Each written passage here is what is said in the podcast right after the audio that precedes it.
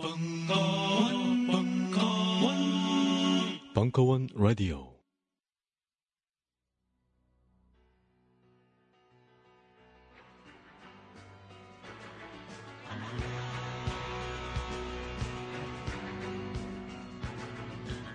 강 헌.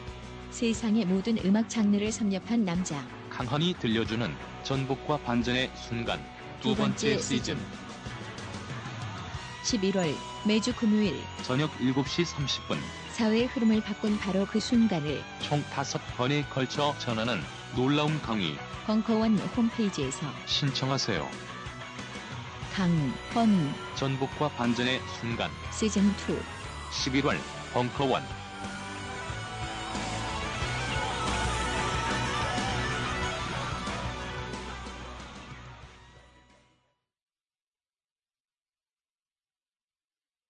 벙커원 특강은 평산네이처 아로니아진, 주식회사 사이들의 소다스파클, 포켓 EBS와 함께합니다. 본 광고야말로 여러분들께 양질의 팟캐스트를 들려드릴 수 있는 원동력이 됩니다.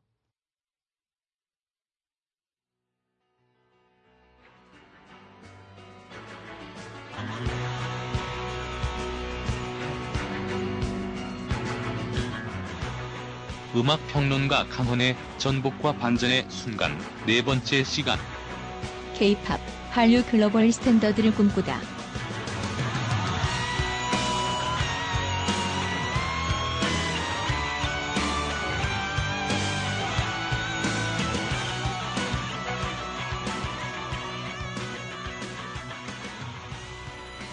이제 이 세 번째 단계에서는 이제 한 2007년부터 시작된 결국 이제 일본을 허물면서 중국 동남아시아에 한정돼 있었던 한국 한류가 이제 동북 동남아시아로 확대되었는데 2007년을 기점으로 해서 이 한류는 드디어 아시아를 벗어납니다. 가령 이제 드디어 SM의 컨텐츠가 유럽에 진출해요.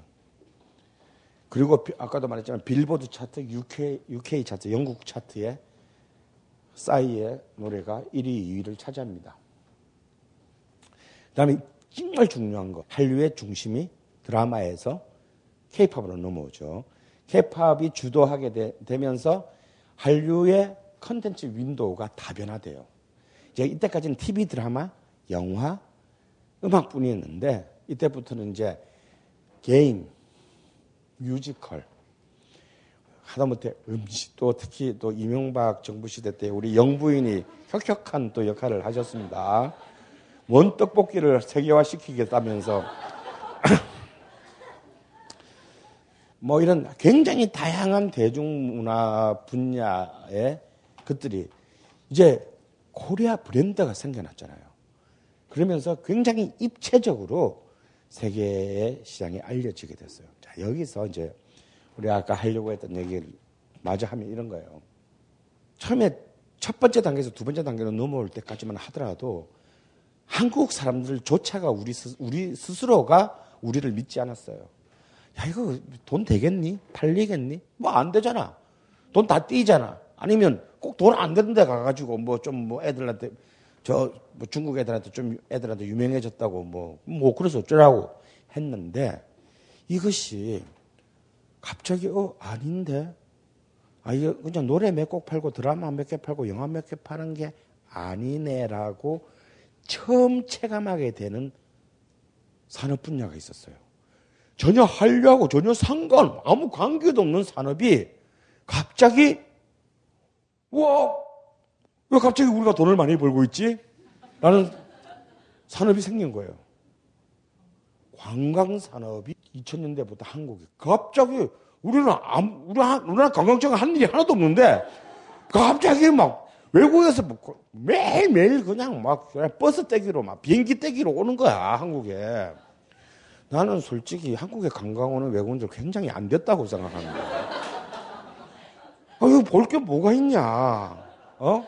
뭐 문화재가 변변히 남아있니? 다 때려 부셔졌지. 그리고 뭐 볼만한 산이 있니, 강이 있니, 뭐, 다뭐 사대강 해가지고 다 헤쳐놨지 뭐. 아, 뭐, 뭐 도대체 우리가 보여줄 게 하나도, 보면서, 그 하나도 없잖아. 정말, 우리는 우리나라 관광은 3시간이면 끝나요. 동대문 딱 들려서 때 딱 밀고 비행기 타고 가면 한국 관광 끝이야. 이상 없어. 한국 못 보여줄 게 뭐 있어. 솔직히 정말 한국에 길 가다 외국인 만나면 너무 미... 날 봐서 참아라 미안하다 이런 말을 해주고 싶어. 그런데 씨, 뭐 갑자기 미친 듯이 오기 시작하는 거야. 한 예로 남이섬이라는 말도 안 되는 섬이 하나 있어요.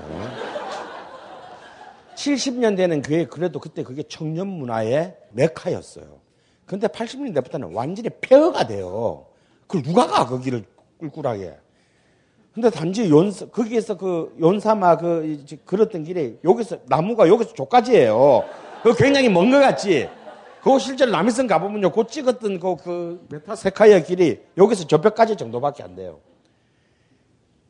그걸 보러 하루에 공항에서 일본 아줌마들이 탄 버스가 중국 아줌마들이 탄 버스가 하루 종일 오는 거예요. 그 아줌마들이 가서 하는 일 없어요. 그냥 거기에 와서 사진 찍고 또 가가지고 버스 타고 돌아가는 거야. 나는 그 아줌마들은 이해가 안 돼. 나 그래서 지금 저 진짜 확인하러 갔어요. 야 또 그 남이섬 섬주랑 섬주 가족이랑 또 어떻게 뭐 안 좋은 일로 알아가지고 하루 정말 잠, 그 섬에서 자면서 봤는데 정말 아침부터 봤는데 아침 먹고 나서부터 봤는데 저녁 때까지 버스가 끊임없이 들어와. 그럼 뭐 볼 게 뭐 아무것도 없는데. 그 50m도 안 되는 그 길 때문에. 이게 뭐예요? 우리나라에 무슨 뭐 숲을 가지고 어디 가서 명함을 낼 수 있는 거야, 우리나라가. 그런데 그놈의 겨울 연간지가 하나가 떡 얹혀지는 순간에 그 50m도 안 되는 나무 손가락으로 해도 뭐 한 20그릇도 안 되는 그거 가지고 존나 팔아먹는 거지.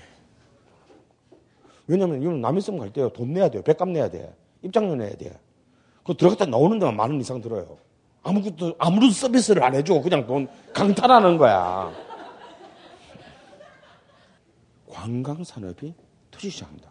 근데 이 관광산업이 터지는데 한국에 오는 관광산업의 특징은 뭐냐면 전부 문화 컨텐츠에 의해서 한국을 해서 온 사람들이었어요. 그렇기 때문에 이들은 문화 컨텐츠와 관련한 소비를 하러 오는 거야. 뭘 보러 오는 게 아니라.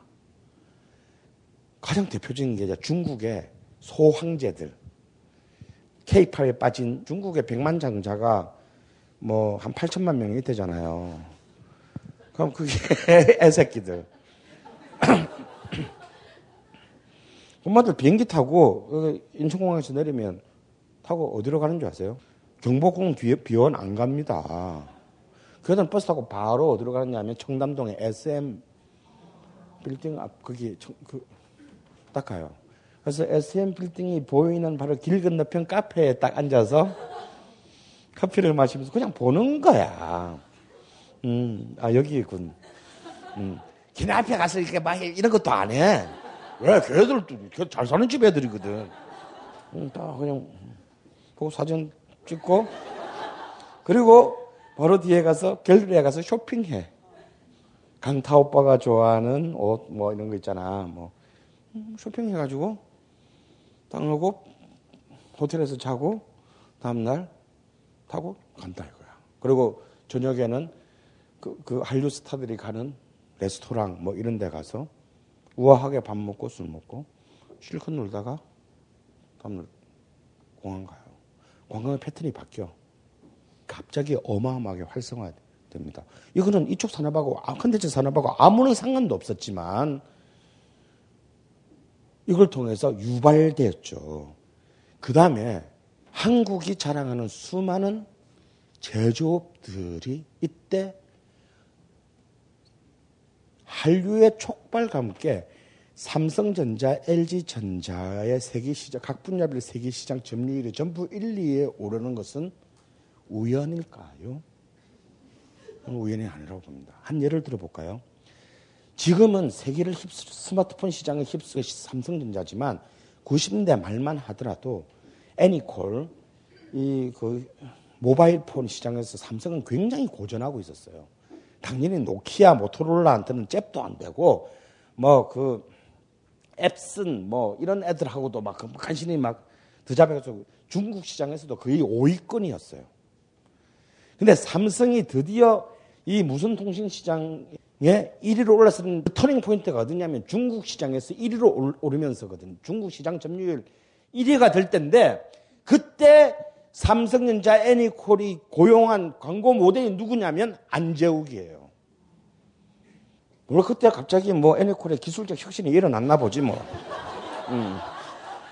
뭐 디자인적 혁신가 이런 게 일어났나 보지 뭐. 음. 그런데 안재욱을 한 기업에 그게 뭐 그렇게 하루아침에 그렇게 뭐가 갑자기 좋아지나? 저도 애니콜 계속 썼지만 뭐 갑자기 그렇게 어느 순간에 뛰어나게 좋아졌다는 느낌을 받아본 적이 한 번도 없는데 그건 저만의 삼성에 대한 적대감 때문인가요? 그런데 안재욱을 쓰면서 드디어 애니콜이 중국 시장 점주율 1위로, 아, 2위로 올라요. 그러면서 이제 곧 이제 1위로 이제 가게 되는 거죠. 그게 이제 이 세계 이동통신 시장의 분기점이었습니다. 그때 정말 해가 지지 않을 것 같은 노키아 지금 어떻게 됐습니까? 없어집니다, 이제.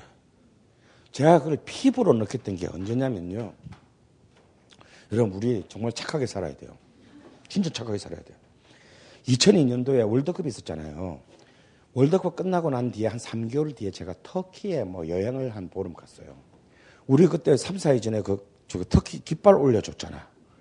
붉은 악마들이. 갔더니 걔들은 거의 감동의 도가니탕이에요.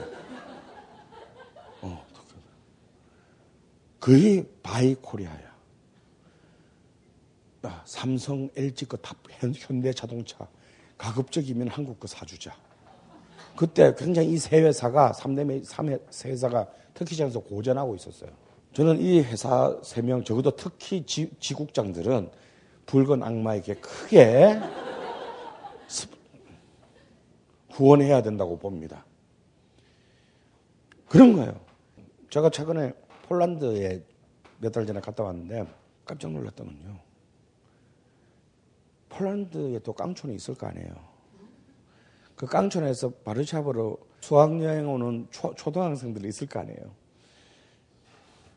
그 모든 사회주의 국가에 있던 나라에는 제일 중심지에 굉장히 흉측하고 큰 사회주의 문화 전당이라는 큰 건물을 꼭 사회주의 그 상징하는 건물이 있어요.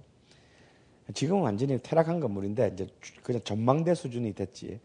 그래서 이제 간 김에 사회주의에 대한 향수도 느낄 겸 해서 아무도 안 가는 데를 그 바르샤바 시민들도 안 가는 데를 가가지고 제가 이제 저 꼭대기 층에서 이제 내려다 보는데 역시 그런데 오는 데는 깡촌에서 수학여행 온 그 초등생들밖에 없어요. 걔들은 내가 딱 볼 때 동양인을 태어나서 처음 본 거야. 동양인을.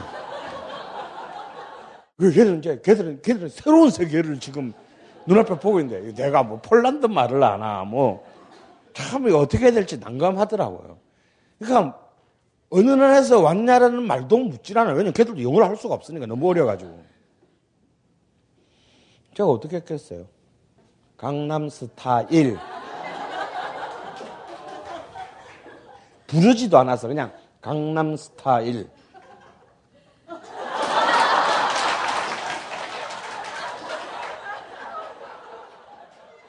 그랬더니 그때까지 막 이런 애들이 와 그러더니 막 싸이 막 이러면서 막 주고 저도 춤추고 난리가 났어 거기서 수십 명이서 전부 와가지고 막 사진 찍자고 막.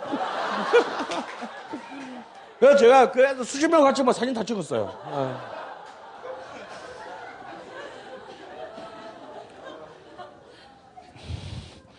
여러분 평일날 아무도 가지 않는 바르샤바 시내 한복판에 사회주의 문화전당 전망대에서 그것도 폴란드 깡촌에서 온 초등생들이랑 동양인을 처음 보는 초등생이랑 의사소통할 수 있는 그 있잖아요. 그게, 그게 얼마나 무서운 건 줄 아세요? 그래서 코리아 다 알아. 저그 나라 수도도 이름 알까 말까 애들이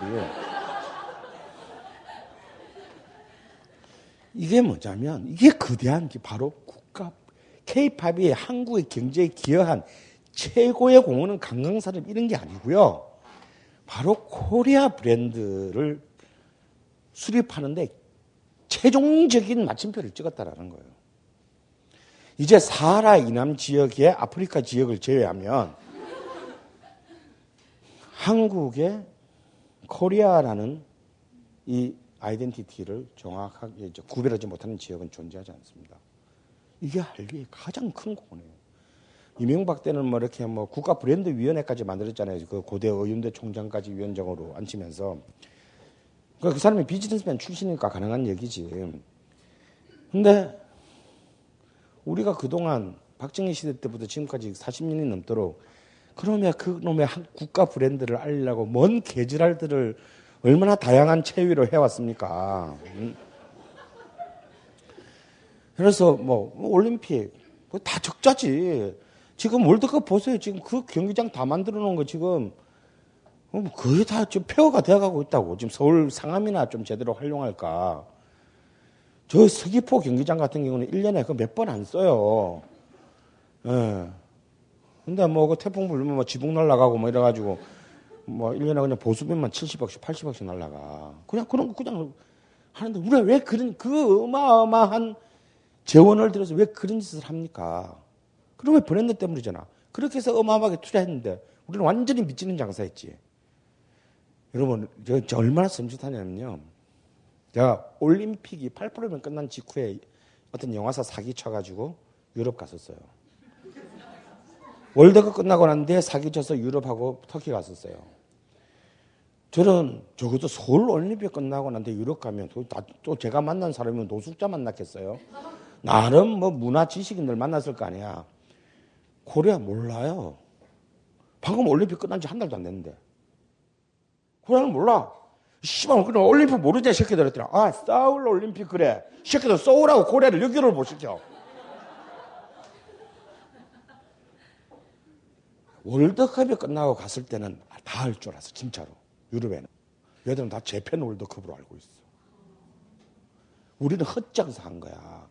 이게 2002년 월드컵의 공식 명칭이 뭐냐면 재팬 slash 코리아 월드컵인데 외국에서는 전부 그냥 너무 길잖아. 재팬 월드컵이에요. 그러니까 월드컵이 재팬에서 하는 줄 아는 거야. 그래서 한국 몰라요. working class들 몰라 한국 여전히 영국에서도. 그런데 그 영국의 노동자 계급들이 한국을 알게 해준 거는 월드컵이 아니고요. 지성 Park이에요. 박지성이에요. 여러분, 박, 저는 늘 주장, 온갖 데 가서 는 이거는 정말 주장합니다. 저는 박지성이 연쇄 살인을 저지른다 하더라도 저는 대통령령으로 사면해야 된다고 봅니다. 왜냐하면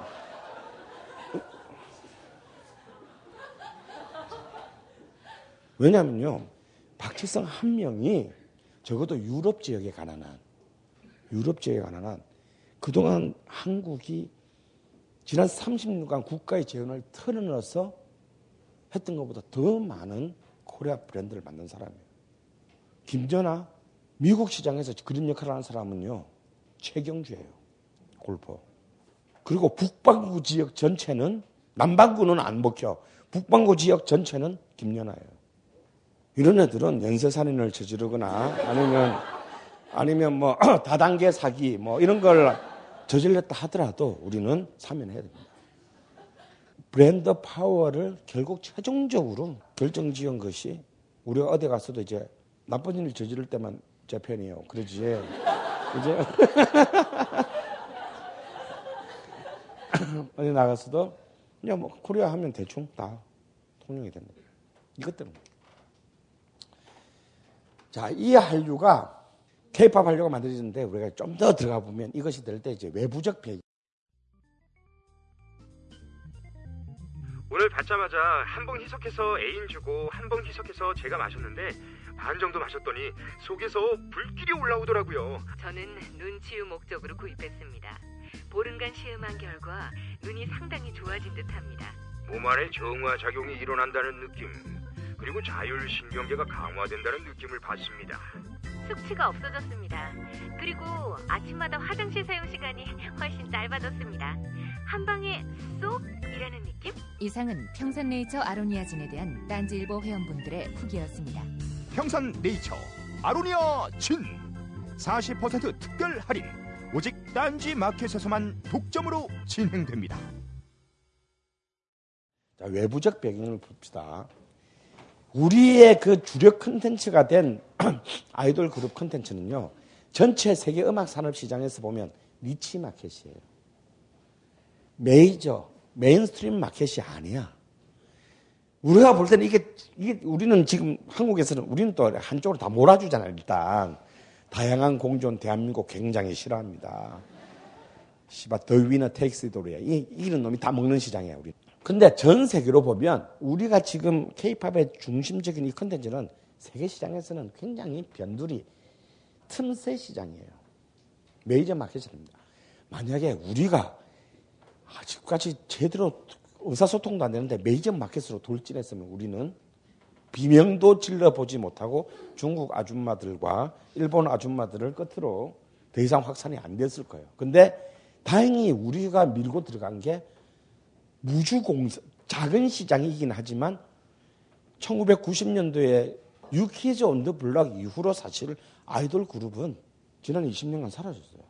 무주공산의 시장에 들어가게 됐다라는 거예요. 일단 우리 우리의 컨텐츠가 게다가 New Kids on the Block 시절과는 다른 것은 그때는 모든 게 오프라인에서 이루어졌어요. 판도 내고 마케팅도 오프라인에서 해야 되고 신문, 잡지, 방송을 통해서 해야 됐는데 문제는 미디어 환경이 그때랑 지금이랑 바뀌었다라는 거야. 그게 뭐냐면 인터넷과 SNS. 만약에 우리가 여전히 전통적인 마케팅 시대에 살고 있으면 한국 같은 소자본 컨텐츠는 마케팅할 돈이 없어서 나가보지도 못하고 사망할 거예요. 그런데 이제는 새로운 미디어의 환경에 있고 다행히 그 새로운 미디어 환경은 우리가 본의 아니게 제일 적극적인 노하우를 가지고 있는 분야였다라는 거야. 그러다 보니 이 인터넷과 SNS 기반이 세계적으로 특히 젊은이들 사이에 확산되다 보니까 이제서야 음악은 음악인데 그냥 음악 말고 내가 지금 갖고 있는 이 SNS 혹은 인터넷을 통해서 인터넷망을 통해서 볼 수 있는 동영상 기반의 음악 컨텐츠 수요가 2000년대부터 전 세계 젊은이들에게 필요하게 됐다라는 거예요. 그런데 우리나라나 뭐나 이렇게 우리는 또, 또 느린 거 뒤늦게 싫어하잖아. 어? 무조건 빨라야 돼. 근데 유럽만 가도요, 독일 같은 데 가도 지금도 인터넷망 진짜 느립니다. 성질 터져서 인터넷 못 해. 그런데 특히 모바일은 어떻습니까? 이걸로 영화 못 본단 말이야. 동영상. 눈깔 빠지라고. 근데 딱 맞는 게 뭐냐면 음악이야. 3분에서 5분 안에 끝나는 거. 그 우리나라뿐만 아니라 전 세계 애들이 다 똑같아요. 그래서 이런 인터넷과 SNS 환경에서는 동영상 컨텐츠는 동영상 컨텐츠인데 어떤 동영상 컨텐츠냐면 짧은 거. 그 음악이다. 그리고 내무적 배경은 아까 얘기했잖아. 이, 이놈의 외환위기가 불붙 다운로드가 우리를 기존의 음악 시장은 붕괴시켰지만 음반 산업에서 디지털 음원 산업으로의 이행을 전 세계에서 제일 빨리 강제적으로 하게 했다라는 거예요. 그래서 여기에 이 새로운 어떤 시장 환경에 이해하지 못한 인터넷과 인터폴을 혼동하지 못, 구별하지 못하는 기존의 회사들은 전부 다 망하는 거고 굉장히 빠른 시간 안에 새로운 환경에 적응하는 회사들만 살아남아서 새로운 이제 디지털 환경에 컨텐츠 개발을 할 수 있었다는 거예요. 그런데 그렇게 동영상 위주의 컨텐츠를 만들다 보니까 기가 막혀 아이돌 그룹을 만들려고 보니까 문제는 뭐냐면 손익분기점이 기하급수적으로 치솟아 오르더라 이거야. 여러분 한번 생각해 보세요. 김광석하고 죽은 김광석하고 H.O.T를 딱 비교해 보자. H.O.T 다섯 명이잖아. 그럼 김광석 CD가 만 원일 때 H.O.T는 5만 원 받았어요. 아니잖아. 똑같이 만 원이잖아. 아니 사실 더 싸게 받지. 9천 원씩 받아. 그럼 한 장 김광석은 혼자서 팔아가지고 지가 다 먹어. 근데 얘는 다섯 명이야. 근데 문제는 김광석은 통기타하고 하모니카만 있으면 모든 걸 다 끝낼 수 있어. 지 혼자서. 그냥 그래 학전에서 몇 달 동안 혼자서 공연하고 그랬잖아. 지 혼자서 하모니카 불고 기타 치고 하면서 뭐 혼자서 야부리 존나 까고 뭐 노래 부르고. 광석이 저보다 한 살 아래예요. 광석이가 이제 죽기 전에 이제 뭐 제가 걔 대학생 때부터 저하고 학교는 달랐지만 뭐 대학생 무슨 뭐 노래 운동, 노래패 연합 뭐 이런 게 있어가지고 알았는데 나눠 먹을 놈이 없잖아. 수입은 하도 못해 반주자도 없잖아. 그래서 극장 주인 김민기한테 대건료 빼오면 다 자기 수입이야. 그 그때는 티켓 링크 티켓 파크 없었거든. 예매 수수료도 없어. 그냥 공연 보고 싶은 놈은 그날 와서 그따 낮부터 줄 서야 돼. 현찰 박치기. 그런데 이 아이돌 그룹은 파는 가격은 똑같은데 그러니까 얘 얘가 10만 장 팔아도 나는 100만 장을 팔아도 얘보다 못 벌어. 왠 줄 알아요? 이 새끼들은 지가 곡 쓰고 지가 곡 만들고 세시, 녹음할 때 세션 몇 명만 있으면 되잖아. 근데 이놈들은 이 아이돌 그룹들은 곡도 다 사 외부에 작사자한테 돈 작곡자한테 돈 사서 녹음 돈 다 사와야 돼요. 거기 다섯 명만 있으면 끝나나? 얘들은 누가 입히고 누가 먹이나? 그리고 혼자 있으면요. 혼자 있는 놈은 짜장면 한 그릇 사주면 끝나. 다섯 명은 짜장면 다섯 그릇 안 끝나. 이상하지. 꼭 다섯 명은 짜장면 다섯 그릇에 뭐 탕수육을 하나 있어야 돼. 이가 사실은 식비도 곱하기 5가 아니야. 어? 한 곱하기 6.5 정도 돼. 그 다음에 이거 비주얼로 팔아먹어야 되니까 이 한 명당 여기는 매니저 그냥 기타 들고 다니는 가방 모찌 한 명만 있으면 되는데 여기는 로드 한 명당 각각 로드가 있어야 되고 헤어 뷰티 뭐 의상 담당 다 있어야 돼. 다음에 더 중요한 거 다섯 명을 만드는 문제가 뭐냐면 이제 간신히 성공하기 직전에 그 중에 한 새끼가 어디서 뭐 여자 강간하다가 걸리면 이게 끝장이에요. 이게 이게 사람 돌게 만드는 거야. 어디서 뭐 대마초 피다가 한 놈이 너무 스트레스 받아가지고 몰래 나서 대마초 피다 걸렸다. 이때까지 들어간 돈이 다 날아가는 거야. 그래서 할 수 없이 이 다섯 명을 전부 모아놔야 돼. 이, 그럼 모아놓고 하려면 아파트 한 채 사야 돼. 그럼 관리비도 내야 되잖아. 한 명 그냥 마치면 직원 집에 가면 되잖아. 그럼 몇 달에 될지 몇 년에 될지 모르는 것을 왜 여러분 그 애들 다 그 무슨 밴드 그룹들 보면 성공하기 전에 보면은 전부 다 합수가잖아요. 그 이유가 다 있어요. 내 눈앞에 있지 않으면 불안해서 나는 제작자는 잠을 잘 수가 없어. 특히 여자애들. 어느 오빠한테 또 꽂혀가지고 방송 녹화를 갔다가. 이거는 진짜 끝장이거든. 무조건 집어넣어야 돼. 밖에서 방문 잠가버려야 돼. 이 비용이 너무 많이 들어서, 그뭐 미국 애들, 영국 애들은 뭐 눈도 없고 뭐, 간 것도 없어서 댄스 그룹들을 안 만드는 걸 같냐고요. 이게 왜 니치 마켓이 될 수밖에 없느냐면 철저히 자본주의의 법칙 때문입니다. 이거는 너무 무능한 비즈니스인 거예요. 이미 그 음악 선진국에서 보기엔 너무 무능한 비즈니스야. 들어가는 돈은 더럽게 많고 나오는 돈은 쪼개서 나눠 가지는 사람이 너무 많아. 그래서 이게 니치 마켓이 된 거예요. 그래서 우리는 이것밖에는 할 수가 없게 됐는데 그러다 보니까 어떻게 돼? 신규 시장을 개척할 수밖에 없는 내가 하고 싶어서 외국에 나가는 게 아니라 살기 위해서 나가야 되는 거예요. 일본은 왜 안 나갔냐? 일본은 내수 시장이 세계 2위잖아. 소니가 왜 삼성에게 먹혔습니까? 소니는 그 무슨 무슨 기술 그 브라운관 기술 있잖아요 디지털 그거 하나만으로 삼성전자가 앞으로 20년 동안 자기한테 자기는 못 쫓을 거라고 생각했어요. 그래서 삼성전자 어쩌습니까? 8년 만에 그것을 독자적으로 개발해 버렸다. 그래서 소리가 망한 거예요. 일본, 일본의 음악 산업이 왜 글로벌 스탠드가 못 됐냐? 아니, 왜 힘들게 바람 부는 들판으로 왜 나가? 그냥 따뜻한 우리 동네에서 이것만 뜯어 먹어도 내 평생 먹고 살게 넘는데 말도 안 통하고 문화도 다른 그런데 왜 나가? 안 나, 그래도 나갈 이유가 없었던 거고 우리는 안 나갈 수밖에 없는 이유밖에 없었던 거예요. 결국 우리는 할 수 있는 게 무슨 성공, 제가 왜 성공 전략이라고 안 쓰고 성공 요인이라고 썼냐면 우리가 아, 이런 것 저런 걸 선택할 수 있는 것 중에 이걸 전략으로 삼았기 때문이 아니에요. 이거밖에 할 수가 없었기 때문에 이건 요인이야. 그래서 본의 아니게 우리는 비주얼 컨텐츠 밖에는 경쟁할 수밖에 없대. 왜? 음악 생산력은 이 애들한테 뭘 기대하겠어? 50년 전에 김시스트즈보다 못한데 그냥 입만 열면 사장님 저 딴 그룹의 애가 최근에 너무 이쁜데 저도 성형시켜 주세요. 이런 애한테 어? 뭘 기대를 해? 그래서 우리는 이것밖에 선택할 수 있는 길이 없었다 이거야.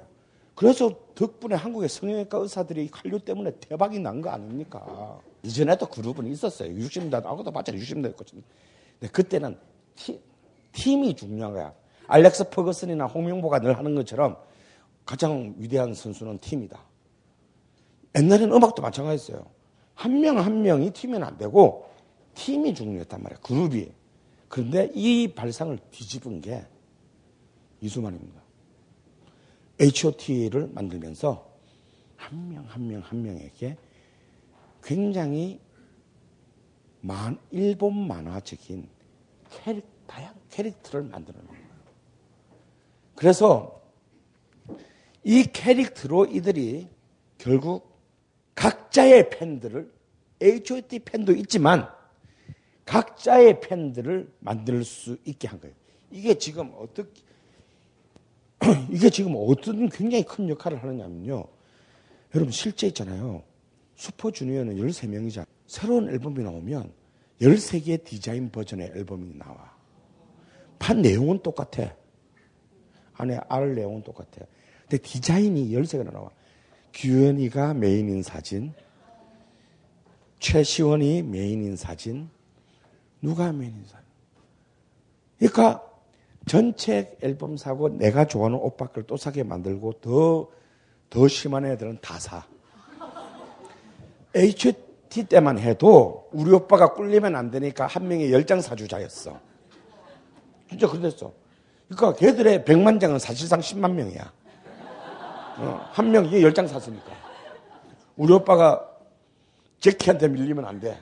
음. 근데 지금은 그렇게 무식하지 않습니다. 다양한. 그래서 이걸 다 사야 이번 앨범의 구매가 완료된 거야. 어? 이건 뭐냐면 그 캐릭터 전략이 먹힌 거지. 이거 아무것도 아닌 것 같지만 사실은 굉장히 훌륭한 발상이라고 저는 생각해요. 아예 그룹인데 한명한 명의 캐릭터를 전부 차별화시켰다라는 거예요. 그러니까 이제 여기서 이제 일본 그룹과 달라지는 부분이 있어요. 일본의 그 아이돌 그룹들은 굉장히 뭐 비주얼 이런 것도 굉장히 훌륭하고 그런데 뭐냐면 일본 애들은 우리 애들처럼 훈련을 시키면 수가 없잖아. 그랬다가 그 애들은 청소년 학대로 고소돼요. 어. 이게, 이게 우리만의 독자적인 컨텐츠인 게 유럽이나 미국에서는 이런 아이돌 그룹을 어릴 때부터 육성할 수가 없어. 왜냐면 그건 아동학대에 해당하는 거기 때문에. 어. 근데 사실 지금 우리나라의 뭐 2PM이나 뭐 이런 애들이 하는 뭐 그뭐 인피니트 뭐 최근에 엑소 이런 애들 하던 군무는 굉장히 고난이도의 군무가 어마어마한 시간의 트레이닝이 필요하는 겁니다. 어, 그 아무나 할 수 있는 게 아니에요. 그래서 어차피 노래로 안 되는 거, 어, 노래로 안 된다면 뭐 동방신기 같은 예외가 있기는 하지만요. 된다면 비주얼의 극한을 아크로바틱 같은 이 군무로 몰고 간 거예요. 그러면서 이 한명한 명에게 멀티태스킹 전략을 씁니다. 너 연기도 해. 넌 좀 웃기니까 예능 프로 나와서 웃겨. 신동. 음. 성민이와 균이는 노래 같으니까 니들은 뮤지컬 겸업해. 어, 넌 연기력, 너 뮤직비디오 찍을 때 보니까 연기도 괜찮더라. 탑처럼 너 영화, 영화 나가봐. 드라마 찍어. 이렇게 해서 그냥 가수가 아니야, 이젠. 방송 진행도 해. DJ도 해. 이렇게 해서 그게 한 명 한 명한테는 음악 작업으로 상대적으로 적게 벌 수밖에 없는 수익을 보존해주는 역할도 하지만 프로덕션과 기업의 차원의 입장에서는 진짜 원소스 소스 하나 가지고 막 돌려가지고 수익을 극대화하는 왜냐면 어차피 애들 오래 못 가거든. 그럼 생각해 보세요. 소녀시대가 언제까지 소녀시대일 것 같아요. 그러니까 이런부터가 얘들의 생명이 정해져 있는 거야. 너무 가슴 아프지 않아? 그럼 어떻게? 막 돌려야지. 그 전까지. 응, 막 돌려야 되는 거야. 그래서, 그래서 SM 주가가 지금 실제 SM의 매출이 떨어지고 있지는 않는데 지금 SM 주가가 반토막 났습니다. 왜 그러한가, 작년에? 기대 수익이 없다라는 거야. 이 이상 더 나갈? 그게 안 보이는 거지. 시, 그 주식 시장의 관점에서 보면. 매출이 떨어지거나 순이익이 떨어진 게 아닌데도 주식이 떨어진다. 그렇지만 이 멀티태스킹을 하기 위해서는 어마어마한 무슨 비용이 든다? 양성 비용이 들어간다. 양성, 양성의 트레이닝 노하우와 어마어마한 비용이 들어가기 때문에 작은 회사들은 하기 어렵다라는 거예요. 막대한 자본이 요구되고 따라서 3대 메이저 중에 이미 JYP 같은 경우는 이제 기업적으로는 거의 도산의 위기에 처한다. 지금 수지가 벌어주는 CF 비용 아니면 JYP는 지금 사실 소생하기 어렵습니다. 왜? 너무 많은 비용이 들어가니까. 이 광고를 듣는 여러분들은 어쩌면 자신의 귀를 의심할지도 모르겠습니다. 왜냐하면 이런 파격적인 혜택을 EBS에서 드린 적이 없기 때문입니다. 오직 딴지 마켓에서만 드리는 혜택입니다. 파격적인 혜택 내용은 바로 이렇습니다. 첫 번째, 딴지 마켓에 가서 자녀 혹은 자신이 공부하고 싶은 EBS의 프리미엄 학습 프로그램이 탑재된 스마트패드 포켓 EBS를 구매합니다. 두 번째, 자신이 학습할 프로그램을 선정하여 100일 동안 열심히 공부합니다. 그리고 세 번째, 100일 동안 열심히 공부한 후 포켓 EBS 구매 비용 전액을 돌려받습니다. 반품 없이 끝. 그렇습니다. 자신이 선택한 학습 프로그램을 성공적으로 이수한 후에는 포켓 EBS의 구매 비용 전액을 환불해 드립니다. 믿기지 않으시나요? 더욱 믿기지 않는 사실을 말씀드리자면 구매 비용 100% 환불은 딴지 일보가 100% 보증합니다. 더 이상 무슨 말이 필요할까요? 진정한 지식 강국을 위한 EBS의 초강력 100일 프로젝트 포켓 EBS를 지금 바로 딴지 마켓에서 만나보세요. 포켓 EBS. 다이어트, 피부 미용, 변비 해소, 두피 관리. 이 밖에도 많은 효능이 있지만 짧은 광고에서 탄산수의 모든 효능을 일일이 다 열거하기는 어렵습니다. 결국 탄산수 제조기의 품질과 가격입니다. 주식회사 사이들은 한국식약청에 정식 인증된 탄산수 제조기 소다 스파클 정품을 오직 딴지 마켓에서만 충격적 최저가로 판매합니다. 강력한 성능, 압도적 최저가의 소다 스파클이 딴지스를 후원합니다.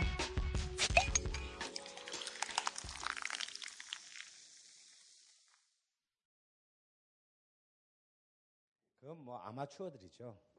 모든 모든 시장 경영에서 핵심은 마케팅입니다. 근데 이런 한국 같은 작은 나라들이 예를 들어서 아일랜드 같은 나라들이 세계 4위의 음악 강국이에요. 근데 그 나라는 굉장히 작은 나라고 없는 나라지만 왜 그렇습니까? 걔들은 영어권 국가란 말이에요. 그래도 그렇기 때문에 그냥 그 영어권 산업에 얹혀서 그냥 가는 게 있지만 비영어권 국가 같은 경우에는 사실상 그 막대한 자본 자본이 필요로 는 마케팅 전선에 뛰어들 수가 없기 때문에 가령 일본 같은 경우는 내수 시장으로 후퇴를 할 수밖에 없게 되는 거죠. 그런데 상황이 바뀌었다요. 그리고 우리에게는 무엇보다도 아무도 자기한테 돈을 주지도 않는데 스스로 나서서 그냥 막 전 세계에 뿌려대는 자발적 네티즌이라는 이름의 자발적 마케터들이 수백만 명을 갖고 있다라는 거예요.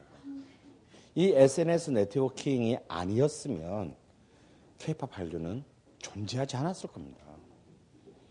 그냥 아주 아름아름으로 알다가 끝났을 거예요. 단 한 번도 그 나라 땅을 가본 적도 없는데 2009년에 볼리비아에서 소녀시대 팬클럽이 만들어지고 소녀시대의 팬, 볼리비아 공연에 대한 청원서가 한국에 도착했어요. 이게 이전 오프라인 마케팅 시절에서 도저히 어떻게 가능한 일입니까? 불가능한 얘기죠. 결국 적극적인 이 소비자에 의한 자발적 글로벌 마케팅이 인터넷과 SNS 통해서 이루어진 것입니다. 그리고 이 분야에 관한 우리는 가장 독보적인 속도전을 펼칠 수 있는 훈련된 유저들이 존재했다라는 거예요. 이 과정을 통해서 우리는 드디어 한류 brand value라는 것을 이제 더 이상 만들어요. 그래서 그다음부터는 이런 이런 통로가 만들어지고 난 뒤에는 그 다음에 컨텐츠를 신규 컨텐츠를 위에 얹어서 내 보내는 것들에 대해서는 아무런 비용들이 추가로 발생하지 않게 된 것이죠. 하, 그러나 이제 언제나 작용이 있으면 반작용이 있습니다. 한류가 세계 글로벌 시장에서 영향력을 가지게 되면서 필연적으로 그러니까 우리는 욕 들어먹어도 싼 짓을 좀 많이 해요. 그렇죠? 아, 반한류 혹은 혐한류가 그와 똑같은 비율로 등장하기 시작했어요. 이것은 굉장히 앞으로 악재가 되고 우리는 또 그런 부분들에 대해서 굉장히 정교하지 못한 attitude를 갖고 있어요. 그냥 우리는 좆 까 그러고 끝난단 말이에요. 근데 우리 사람은 그럴 수 있어도 시장에서는 그렇게 하면 안 되는 거거든. 만약에 삼성에 대한 많은 그 불매운동이나 반대운동이 생겼을 때 이건희 회장이 나와서 좆 까시고 딴 거 사세요. 그럼 어떻게 되겠어? 그 회사 문 닫아야 되는 거예요. 근데 이 부분에서 우리는 굉장히 유치할 정도로 취약합니다. 우리가 우리가 지금 약간 쉐도 임페리얼리즘, 우리가 좀 약간 의사 제국주의적인 사고를 우리부터가 하고 있는지에 대한 굉장히 좀 처절한 자기 검증이 필요해요. 우리가 마치 활로 박 뜨면서 우리도 좀 모르게 우리가 좀 미국 비슷하다고 생각하는 것은 아닌가. 근데 우리는 미국이 아니에요. 확실한 것은. 근데 이 부분에 대한 굉장히 섬세한 좀 접근이 필요한데, 게다가 지금 특히 케이팝 한류 같은 경우에는 우리가 팔아먹고 있는 제품들 자체가 너무 장르적으로 갇혀 있다라는 거예요. 이거 만약에 예를 들어서 우리가 지금 주력적으로 팔고 있는 보이그룹, 걸그룹의 시장이 막히는 순간 우리는 지금 현재 다른 아무런 카드가 없이 그동안 고마웠습니다. 그리고 kiss and say goodbye 해야 될 판이에요. 이 두 개가 지금 우리가 봉착해 있는 굉장히 중요한 이제 우리가 넘어야 될, 앞으로 넘어야 될 굉장히 중요한 장애물인 셈이에요. 가령 한 예를 들어 볼까요? 자, 우리 한류의 최대 공헌 국가는 어디입니까? 중국이죠. 그리고 중국은 앞으로 무한정한 잠재력을 가진 시장이에요. 근데 과연 우리가 중국에 대해서 중국이라는 시장에서 어떤 전략을 갖고 있습니까? 아무 전략이 없어요. 그래서 당연히 사주는 걸로만 생각하고 있어요. 당연히 사주는 걸로만 생각하고 있다가 한국 드라마 산업이 중국에서 박살났습니다. 지금. 이제 중국 애들, 중국 공산당이 한국 드라마 수입을과 방영을 막았어요. 아까 말, 내가 뭐라 그랬습니까? 중국은 공산당 주식회사라고 그랬잖아요. 야, 틀지 마. 재수없어. 중국 드라마 산업 육성해, 그 시간에. 재미없더라도 우리 거 봐. 그게 가능한 나라거든. 근데 왜 그렇게 됐냐는 걸 좀 우리가 섬세하게 접근해야 되는데, 여러분, 문화도 상품이에요. 그렇죠? 상품은 상품인데 굉장히 특수한 성격을 가진 상품이라는 것을 굉장히 섬세하게 이해해야 됩니다. 왜냐하면 이 상품에는 감정이 담겨 있기 때문이에요. 세탁기에 감정이 담겨 있습니까? 아, 세탁기가 애물을 필요로 해. 이거 아니잖아요. 그냥 고장 안 나고 잘 되면 되는 거잖아. 근데 문화라는 상품 달라요. 감정이 담겨 있는 거란 말이야. 그래서 우리는 문화를 꼭 얘기할 때는 구매라고 얘기하지 않고 꼭 사실은 한 놈이 한 놈한테 일방적으로 파는 건데도 교류라는 말을 국가가 냈을 때는 교류라는 말을 왜 쓰느냐는 걸 생각해야 돼요. 우리 어떤 어떤 정부 관리가 우리의 문화 판매를 촉진시키고 이런 말을 쓰는 거 봤습니까? 그렇게 말하는 다 말은 다 문화 교류야. 근데 말로만 하지 우리는 철학적으로 그렇게 생각하지는 않아요. 우리가 중국 시장 같은 경우는 우리가 이들한테 앞으로 계속해서 팔아먹으려면 우리의 감정까지를 이들에게 팔고 우리가 이들의 구매하는 감정을 사줘야 돼. 근데 우리는 그냥 당연하게만 생각했습니다. 이게 제일 결정적인 문제였어요. 중국이 공산당이 왜 막았냐면 적어도 중국 시장에 대해서는 우리가 어느 정도에 가서 우리는 KBS라는 국영 방송도 갖고 있어요. 중국에도 드라마 만듭니다. 근데 여러분들은 포청천 이후로 중국 드라마 본 적 없잖아요. 그러면 적어도 중국 시장이면요. KBS 채널 두 개나 있는데 밤 11시에라도 어? 중국에서 지금 제일 핫한 드라마 수입해서 시청률 0.2% 나오더라도 중국 드라마를 틀어주는 게 중요해. 우리도 너희들 것을 받아들이고 있다라는 사인을 보내는 게 중요해요. 우리도 당신들을 당신의 문화를 이해하려고 하고 있다라는 사인을 보내는 게 중요해요. 그리고 조선일보, 중앙일보는 그 중국의 이쁜 여배우를 인터뷰를 하고 이쁘시네요. 라고 얘기해주는 그런 매너가 중요한 거야. 그랬을 때 중국 애들은 특히 공산당, 중국의 문화를 결정, 문화 정책을 결정하는 것은 중국 공산당 선정국입니다. 선전국 부장이 모든 걸 결정해요. 어, 얘들 싸가지가 있네. 어, 우리 것도 좀, 좀 잘 만들어봐 시키더라. 뭐 이렇게 되는 거잖아. 근데 아무도 관심이 없어.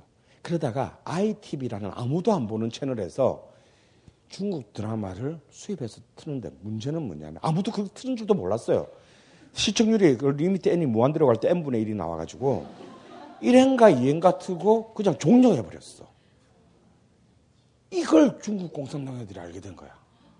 차라리 안 틀었으면 모르겠는데 어디 저 변두리 방송에서 하나 틀다 그나마도 종량하면서 얘들이 자존심이 굉장히 심각한 손상을 입었어요. 아니 씨발놈들 유양 수입에서 틀 거면 좀 끝까지 틀 거지. 그걸 씨발 실증을 안다고 중간에 끊어. 오늘 완전 되치기 당했어요. 지금 칠레의 JYJ 슈퍼주니어가 개 난립니다. 그럼 칠레 가수 두 명 이상 알면 내가 오늘 맥주 만 시시 사줄게요. 여러분 칠레 대해서 아는 거 뭐 있어요? 홍어하고 와인밖에 돼 있어? 이러면 안 된다 얘가 이러면 이러면 칠레 애들을 우리 편으로 칠레 수용자들하고 진짜 우호적인 소통을 통한 프렌드십을 만들 수가 없어요. 감정을 팔아야 되는 거야. 감정을 지금 노래 한 곡 드라마나 파는 게 중요한 게 아니에요. 우리는 드라마를 통해서 노래 한 곡을 통해서 가수 한 명을 통해서 그 칠레 수용자들의 감정과 한국 수, 수용자들의 감성이 만나게 해야 된단 말이야. 근데 이걸 팬클럽끼리만 만나게 하면 안 돼요. 근데 우리는 우리 이외에 마치 미국과 똑같아. 여러분 헐리우드 영화의 미국 영화 시장 점유율이 몇 퍼센트인 줄 아세요? 미국 영화의 미국 시장 점유율이 99%예요. 미국 놈은 태어나서 죽을 때까지 지그달라 영화 보다 죽는다는 뜻이야. 그래서 미국은 제국이 될 자격이 없던 나라예요. 지금 것밖에 모르는데 어떻게 타자에 대한 관용이 생길 수가 있습니까? 근데 우리가 지금 딱 그 짝이야. 오히려 60년대만 하더라도요. 우리나라, 우리나라에서는 샹송 팬들도 많았고, 이탈리아 칸, 깐손의 팬들도 많았고, 포르투갈 파두 팬들도 있었고 그랬어요. 굉장히 다양한 음악 컨텐츠들을 우리 수용했습니다. 지금 뭐 칠레는 말할 것도 없고, 여기 우리나라 젊은이들 중에서 프랑스 샹송 가수, 그걸 틀어주는 방송도 없어. 이탈리아 그 오랜 혁혁한 성악의 전통을 갖고 있는 이탈리아 노래 아무리 인터넷이 뭐 월드 와이드 웹이면 뭐해 아무도 들어가서 듣질 않는데 우리도 굉장히 이상하게 어느 순간 바보 미국을 흉내내고 있어요. 우리 좀 잘 나간다고. 근데 미국은 그래도 돼. 어차피 아직까지는 세계 최강자니까. 뭐 그러다가 뒤지겠지. 근데 우리는 그렇게 되지도 못할 거면서 우리는 시작하기도 전에 우리는 소통할 의지를 안 가지고 있습니다. 소통할 의지를 가지지 않은 자의 문화가 다른 지역, 다른 문화권의 사람에게 갈 수 있다고 생각하신다면 그건 정신적인 지체 장애입니다. 저는 우리나라의 케이팝 뮤지션 중에서 진정한 worldwide 뮤지션은 딱 한 명 있다고 생각해요. 나윤선입니다. 나윤선이요. 재즈 뮤지션. 나윤선은 재즈라는 비록 마이너 장르에서지만 프랑스와 독일 차트에서 지난 10년간 계속 지속적인 1위를 했습니다. 그리고 이미 슈퍼 주니어보다도 먼저 세계 전 대륙의 20개국 투어, 월드 투어를 했던 사람이에요. 그런데 우리는 나, 한국에서 좋잖아요. 오히려 유럽에서 나윤선에 대해서 가지는 관심보다 한국 사람은 나윤선에 대해서 잘 모릅니다. 그런 주자가 있는지. 배드민턴 국가대표 선수인가? 뭐 이런 정도의 인식을 갖고 있다. 이거, 이런 어떤 장르의 다양성에 대한 우리 자체의 인식이 이렇게 없었어야 정작 우리가 간신히 팔아먹고 있는 이 하나가 막혔을 때 우리는 아무런 다른 대안도 가지지 못할 거예요. 아, 그렇다고 해서 제가 아이돌 그룹을 폄하할 수는 없습니다. 이거는 우리 굉장히 첫 번째 1등 공신이에요. 이들이 만들어 놓은 어떤 기반 위에서 이제 지금은 굉장히 공격적으로 장르를 다변화해서 상품, 전방에, 전방에 깔리는 이 디스플레이 상품을 다양하게 깔아놔야 된다. 근데 이런 상태로 계속하면요. 여러분, 홍콩 노아르가 한때 막 아시아에 팍 하다가 아무도 지금 언제 그런 일이 있었니? 그렇게 되잖아요. 우리들 그렇게 안 되는 보정 어디 있습니까? 우리도 그렇게 됩니다. 이런 식으로 가다가는. 그리고 장르의 다양화를 통해서 이제 우리가 아직까지 들어가 보지 못했던 mainstream 시장에 시장에 이제 드디어 들어가야 돼요. mainstream 시장이 뭐냐? 락과 R&B 시장이에요. 이제 싸이가 그, 그 문득 그 비슷하게 가가지고 깔짝거리다가 이제 그냥 하고 이제 내려왔죠. 근데 mainstream 시장, 음악, 세계 음악 시장에서 mainstream 시장은 락과 R&B예요. 여기에 진출해야 됩니다. 아직 아무도 못 들어가 봤어요, 여기는. 일본도. 왜 락 시장이 전통적으로 50년대 이후로 락 시장이 왜 mainstream 시장이냐면 이것도 자본주의의 룰입니다. 참 아이러니하죠. 그럼 락, 락 밴드를 한번 생각해 보세요. 얘들은 자본의 입장에서 보면 너무 귀여운 애들이에요. 하, 네 명이서 지들이 곡 만들고, 지들이 부르고, 어? 지들이 연주해. 너무 고마운 거는 마케팅도 지들이 해. 마케팅도 이들은 돈 받아가면서 해. 락밴드의 마케팅이 뭡니까? 투어잖아요. 공, 콘서트잖아. 돈 들어갈 데가 없어. 그게 더 좋은 거. 라이프 사이클이에요. 한 번 뜨면 그냥 10년은 최소한 가. 더 좋은 거는 트렌드를 타지 않기 때문에 여러분 이렇게 댄스 아이돌 그룹은 1, 2, 3집 깨지고 4집 뜬다고 해서 1, 2, 3집을 팔리지 않습니다. 왜냐하면 지나간 트렌드이기 때문에. 그게 트렌드 상품의 아픔이에요. 근데 mainstream 상품이 좋은 점은 뭐냐면 1집, 2집, 3집이 깨졌어. 4집이 뜨면 그전에 깨진 1, 2, 3집이 다시 나가기 시작해요. 보통 락 밴드들은 새로운 앨범을 내놓을 때 새로운 앨범이 팔리는 숫자만큼 기존 back title들이 팔려 나갑니다. 그러니까 새 앨범이 이때까지 앨범의 또 마케팅 역할을 하는 cash cow 역할을 하는 거죠. 그래서 mainstream인 거야. 락이 뭐 대단해서 mainstream이 아니고 자본의 입장에서 봤을 때는 이상 고마운 게 없는 거예요. 여러분 롤링스톤즈는 아직도 세계 최강의 밴드입니다. 아직도 월드 투어 하면 그의 수입 1위는 롤링스톤즈야. 그래도 데뷔를 62년에 했는데 53년째 톱이야. 어?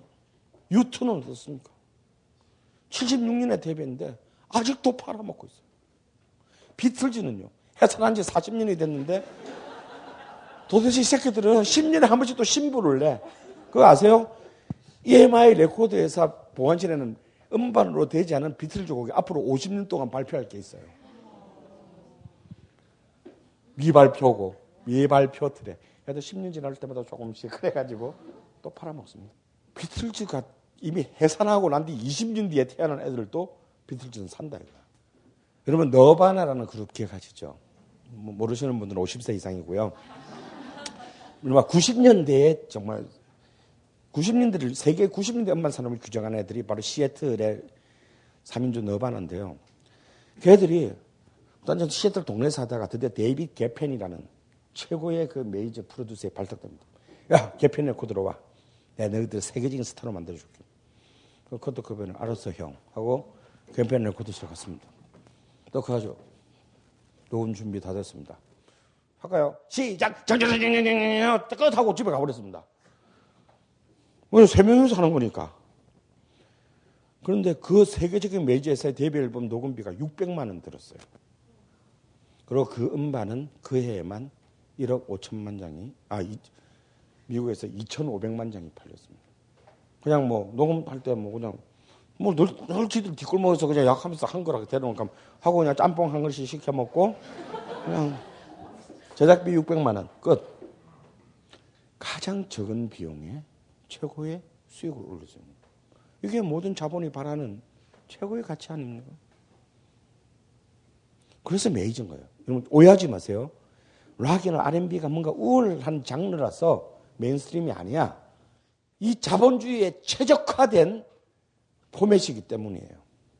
그래서 우리도 소녀시대 같이 이미 이름부터가 생명이 한정적인 이런 상품이 아니라 10년, 20년을 팔아먹을 수 있는 mainstream 시장에 대한 공략을 이제 수립해야 된다. 이제는 우리 이때까지 어떻게든 아 우리 께 외국 시장에 나가면 혹은 뭐 손년제가 세계 선수권대회에서 무슨 뭐 동메달 따면 막 좋아했습니다. 그러면서 우리는 거기에 대한 보답을 확실하게 줬죠. CF를 확실히 밀어줌으로써. 근데 이런 이제 20세기적인 개발도상 국가의 민족주의적 열광의 시대는 끝났다 이거야. 이제는 굉장히 성숙한 글로벌한 시각의 소통의 힘으로 전 세계의 젊은 수용자들을 우리의 아군으로 만들어야 합니다. 이번에 다섯 번째 올해 다섯 봄부터 올해 슈퍼주니어가 다섯 번째 월드 투어를 했어요. 이번 다섯 번째 투어의 포인트는 뭐냐면요. 드디어 남미 5개국 투어가 들어갔어요.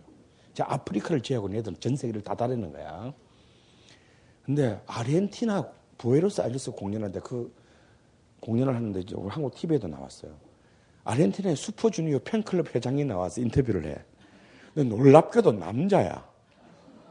아르헨티나의 젊은이 남자인데 한국말로 인터뷰를 해. 한국말 너무 잘해.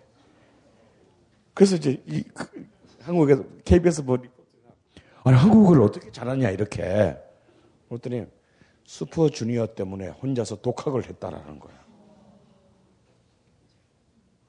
여러분 누가 돈 주고 부르키나 파소 배우라 그러면 예? 뭐 배우시겠어요? 못 배웁니다. 이 새끼가 슈퍼주니어에 미쳤으니까 가능한 거지. 그래서 이제는 이건 더 이상 기업 비즈니스가 이제 아니게 됐다라는 거예요. 이미 일본이나 영국이 하고 있듯이 이미 미국의 예는 이미 제가 여러분들한테 이미 얘기했었죠. 미국이 어떻게 문화 산업을 국가 기관 산업으로 생각하냐 이미 얘기했었고 이미 일본이나 지금 영국 같은 경우도 문화 산업 당근 기구를 최고 통수권자의 지속 기구로 만들어 놨어요. 부처별 뭐 문화부 내려가고 또 밑에 내려가면 이게 또 끝이 없잖아.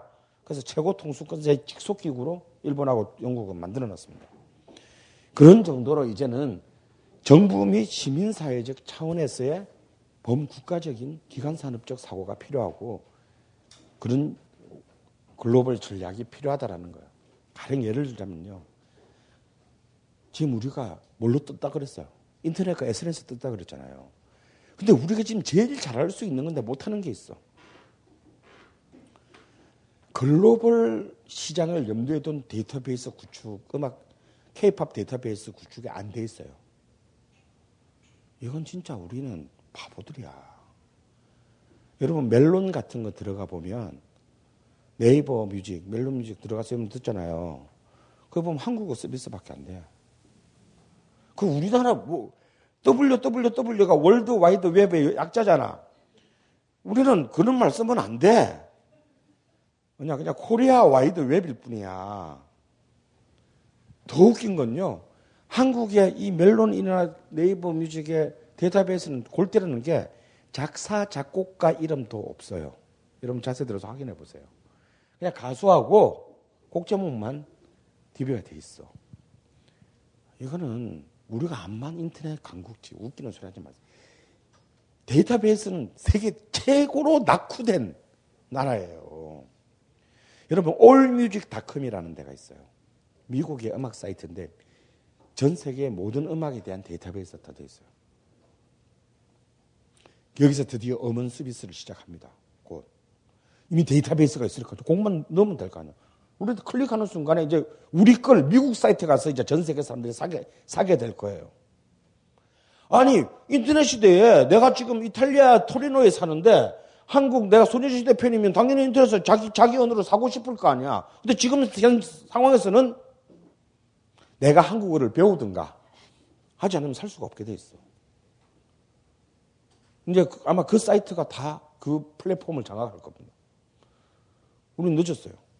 아니, 지금도 안 늦었어, 사실은. 아직 걔들 안 하고 있으니까. 근데 더 놀란 건 올뮤직닷컴이라는 데는 지금 영어로 되어 있는데 8개 국어 서비스를, 이 방대한 데이터베이스를 8개 국어 서비스를 한다는 거예요. 물론 이 8개 국어 안에는 한국어는 들어있지 않습니다. 아시아가 언어로서는 중국어, 일본어만 들어있어요. 근데 우리는 우리의 가장 중요한 국가들, 영어 말고 영어와 더불어서 일본어, 중국어 이런 정도는 우리가 빨리 적어도 우리의 컨텐츠에 관한 데이터베이스를 만들어야 되는데 그리고 바로 그것이 결제로 이어질 수 있는 과금 체제까지로 만, 바로 원스톱으로 끝낼 수 있는 솔루션을 만들었는데 그거는 아무 어리 기술적으로는 어려운 게 아니잖아. 근데 다만 데이터베이스를 만드는 게 어려운 거예요. 돈이 많이 들고 시간이 걸려. 근데 이걸 기업이 왜 못하냐? 기업은 못합니다. 언제 수익이 날 줄 모르고 그, 그 짓을 갖다가 어마어마한 돈을 가 투자했어요. 이런 것들을 정부가 투자해야 된다는 거야. 이거, 이거 일종의 국가 기관망이단 말이에요.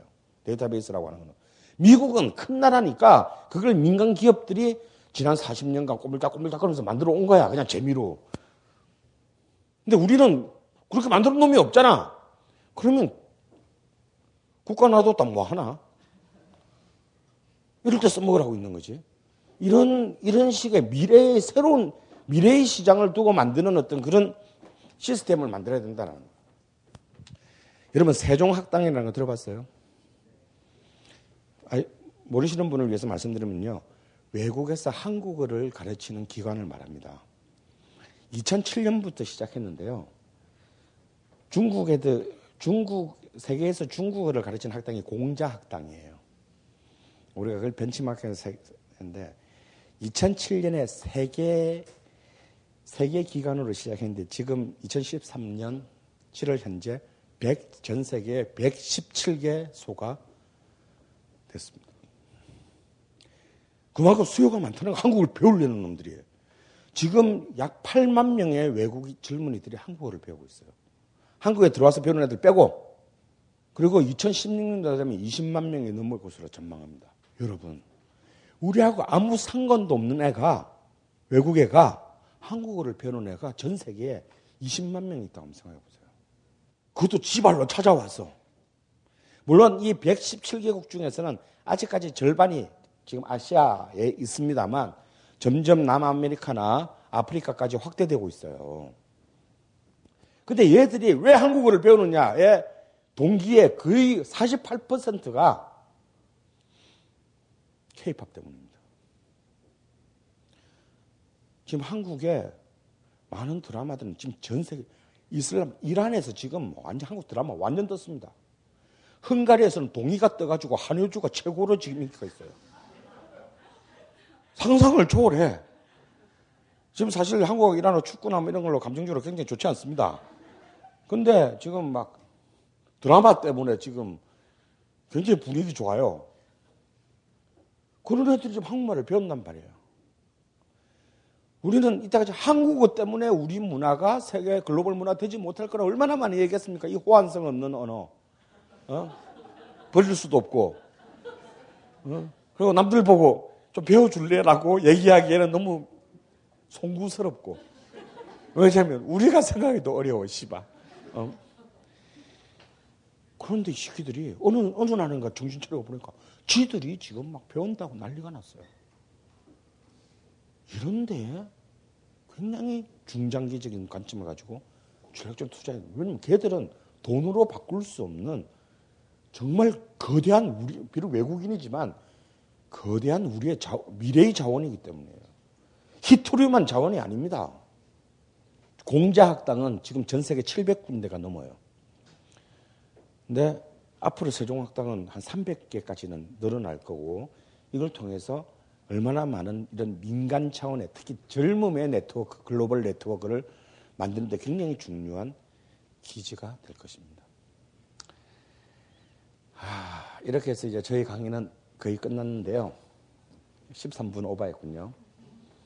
마지막은 제 말이 아닌 딴 사람의 말로 끝내도록 하겠습니다.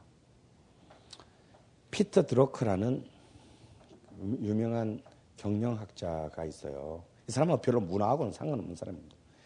근데 되게 오래 살았어. 한 96살까지 살았어. 20세기와 21세기를 다 본 사람입니다. 이 사람이 죽기 몇 년 전에 21세기가 되기 직전에 유명 세계적인 경영학자니까 21세기의 세계 경제를 전망해 달라는 질문에 이렇게 대답했습니다. 놀랍게도 문화산업에서 각국의 글로벌 헤게모니가 결정될 것이다. 만약에 이분이 한 5년쯤 더 살아서 케이팝의 글로벌한 약진을 봤으면 봐라 새끼야 내가 그렇게 내가 이미 몇 년 전에 말했지 시키더라 아마 그렇게 했을지도 모르겠어요. 근데 실제로 이 사람이 말한 뒤에 바로 몇 년 뒤인 2002년에 미국에서 미국의 수출 산업 1위가 전통적인 1위 산업이던 항공기 산업에서 수출 산업 1위 산업으로 문화 산업이 1위로 올라서게 돼요. 지금 미국을 먹여 살리고 있는 것은 미국부터가 문화 산업입니다. 우리는 이런 이런 관점에서 우리가 우리가 지금 매일매일 댓글 달고 서로 씹고 어, 하고 있는 케이팝을 비롯한 다양한 한류 컨텐츠들을 어, 바라볼 필요가 있을 것 같습니다. 아, 이 더운 8월 달에 지난 5주간 매번 기나긴 강의에 에, 여러분들께서 열정적으로 참여해 주셔서 대단히 감사합니다. 이것은 어떻게